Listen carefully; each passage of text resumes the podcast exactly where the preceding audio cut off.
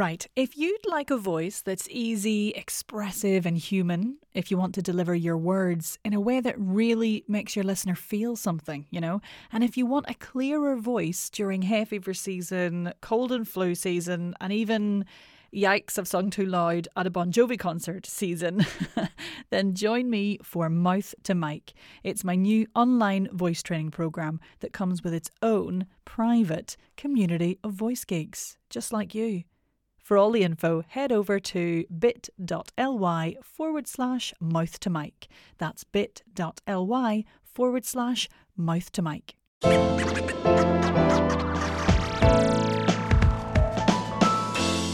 It's the Voice Coach podcast with me, Nic Redman, your own personal voice geek, ready to guide you through getting the most out of your speaking voice.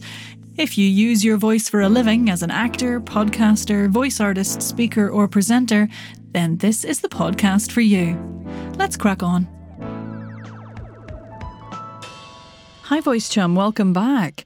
I hope you had uh, a lovely week of speaking only in vowels or o e e. Did your family disown you yet? That would be my question. Yeah, mine did a long time ago, uh, but that's probably mainly to do with the gurning exercises I do to warm my face up. Good times. Anyway, this week we're back with exploring the consonants now, this time, all on their own, just like you did with the vowels, and how they can add to the clarity and the expression of the text or the words that you have to present or record or whatever it is you do with your words. This week is sort of where you get to feel like a novice beatboxer. Wicka wicka wah! Uh, you may feel like your lips and tongue want to fall off. Happy days. But sure, it's all in the name of communicating clearly and expressively, eh? For the sake of continuity as well and ease, I thought I would use the same words and phrases we did for the vowels only episode, the last one, so that we can really have a good feel for how exploring both elements can help on those words. So, just as a reminder, we used the word feet, the word mouth, uh, the the multisyllabic word syllable and the phrase "Shall I compare thee to a summer's day?" And then I did a little kind of podcasty and corporate version as well, in case you are not a fan of William Shakespeare. Right, let's start with the consonants only on feet then. So, again, remember it's the sounds they make, not the letters separately, because just like vowels, different combinations of consonant letters in different word contexts make different sounds. So, for example, the T in feet on the end can be a t. That's just a simple plosive, fine.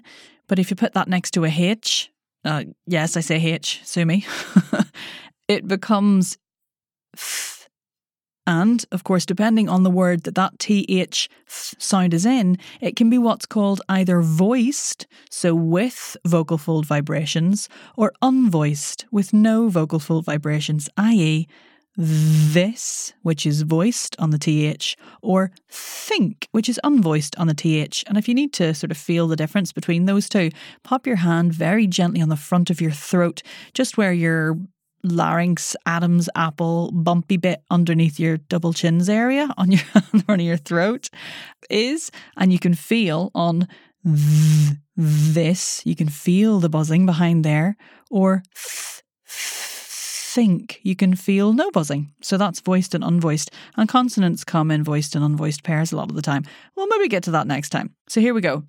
Back to feet. it's a weird one. So in feet we have the letters F and T. Those are the consonants that we can see. But we're not going to go F and T.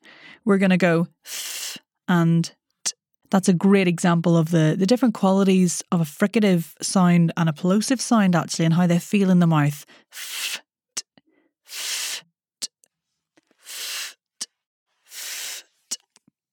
Then we've got mouth, so that's an M. Mmm, grand. That always feels nice, doesn't it? Like you've just eaten something good. Mmm, really buzzy on the lips. Feel the buzz on the lips with that one. Mmm. And then it's our th, th, unvoiced at the end of mouth, so no vocal fold vibrations. Th, so we get mmm, th, mmm, th. Lovely. So that's ft and mmm. And then we got our multi syllable word syllable. I still love that I chose that. Uh, breaking that down, we've got an S two L's, which is still one L sound really when you speak it, a B and another L. We've got an S, two L's next to each other, which is sort of one sound of an L, a B, and then an L. So that's S, L, B, L. Remembering, you know, that the sound that comes from the consonant letter Y, as written on the page, is actually a vowel sound, I, in that word, sil, si, I, syllable. So we don't include Y because it's sounds, not letters. So, s, l, s, They have quite different feels. The S is kind of hissy and luxurious sometimes gets a bit sibilant, which might be a word that you recognise. And the l feels quite full in my mouth, really. So we get this l, s, l. Then we get the b, b. That's a lovely bouncy plosive, b, voiced, b, bouncy.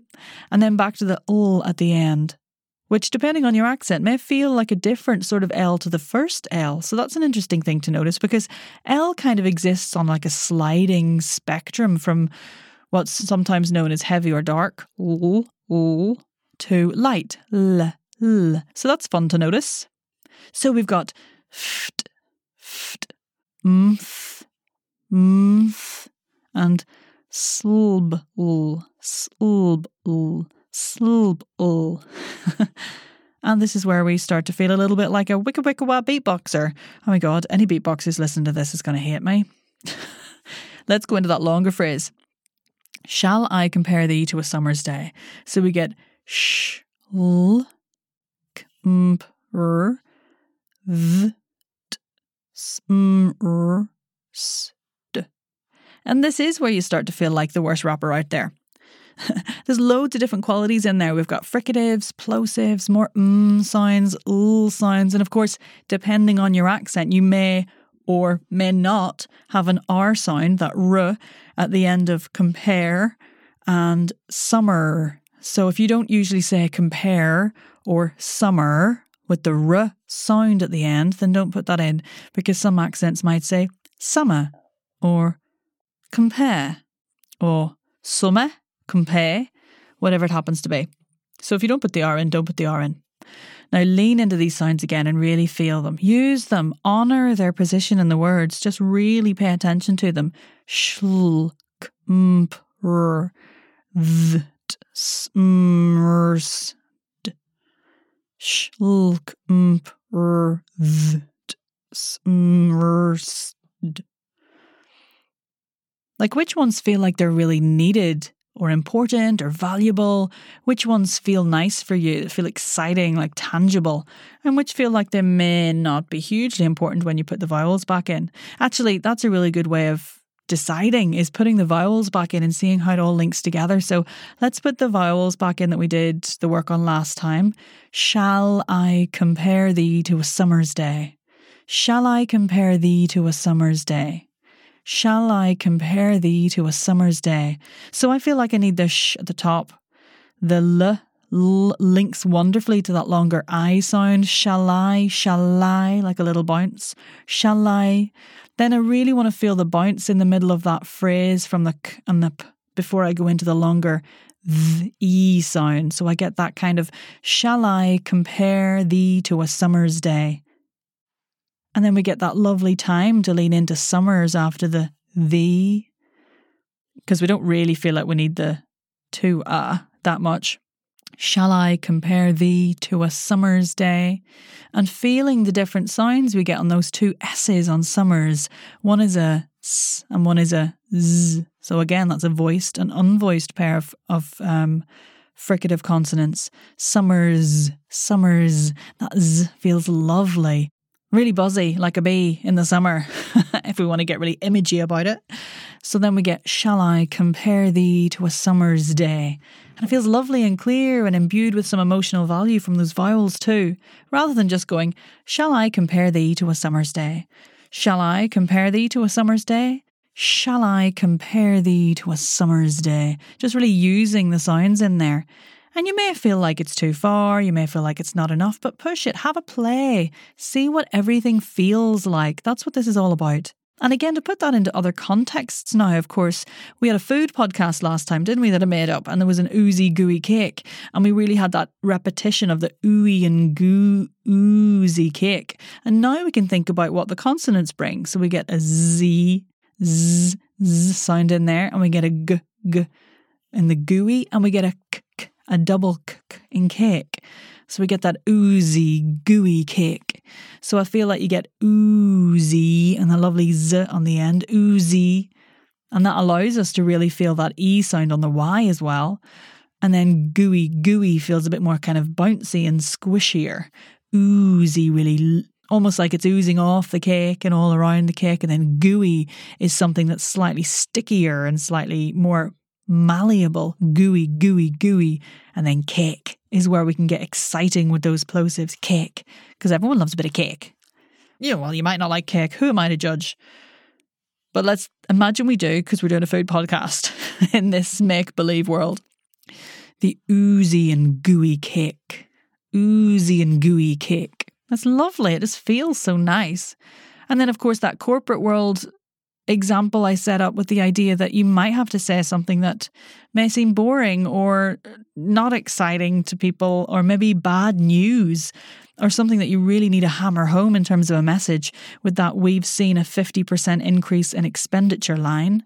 And we did the we've seen a 50% increase and really used the E sounds to give some emphasis to certain syllables. What about the Consonants, what do they bring? We've seen a 50, 50, 50. So we get that lovely ft from feet, 50%, 50%. And we can use the T on the end of percent just to really hammer home how much that is. We've seen a 50% increase, increase in expenditure. And expenditure is a lovely kind of succession of penditure. We get the expenditure. So like a nice amount of kind of bouncy plosives in there just to really propel us along that big word. So we can use those consonants to give us emphasis in terms of the most important points of the phrase, and we can also use it to give us rhythm to keep things going. We've seen a 50% increase in expenditure has a really nice rhythm to it rather than we've seen a 50% increase in expenditure or we've seen a 50% increase in expenditure. It's finding ways to express this stuff and get your point across in an authentic and interesting and expressive way, not in the way that feels inauthentic or awkward or that feels apologetic. Right, there we go. So, this is an exercise that can take a bit of time to get used to, and I'd love to know what you think. Like, someone sent me an email after a session this week to say they'd find the exercises that we'd covered really useful straight away, which is amazing to hear and helps me know that that particular bit of work was valuable. And that's a really useful thing for me to know. So, if you're finding it useful, do let me know. And similarly, if you have a few questions or whatever, just pop me a DM on Instagram. I'm at Nic Red Voice, and we can have a wee chat. Oh, and don't forget to book in a wee natter with me if you'd like to come to the next Ultimate Voice Getaway Retreat from the 6th to the 9th of May 2022. There's a link in the bio to book in, and I'm chatting to people for the next week or so. So do get in there if you want a wee chat, if you'd like to come. It does tend to sell out, so the sooner you can do that, the better. That's it for now. I'll see you in the next episode. Enjoy your consonants. Thanks for listening to the Voice Coach Podcast. For even more tips, tricks, exercises, and general crack, head over to our Facebook community, The Voice and Accent Hub. Thanks again.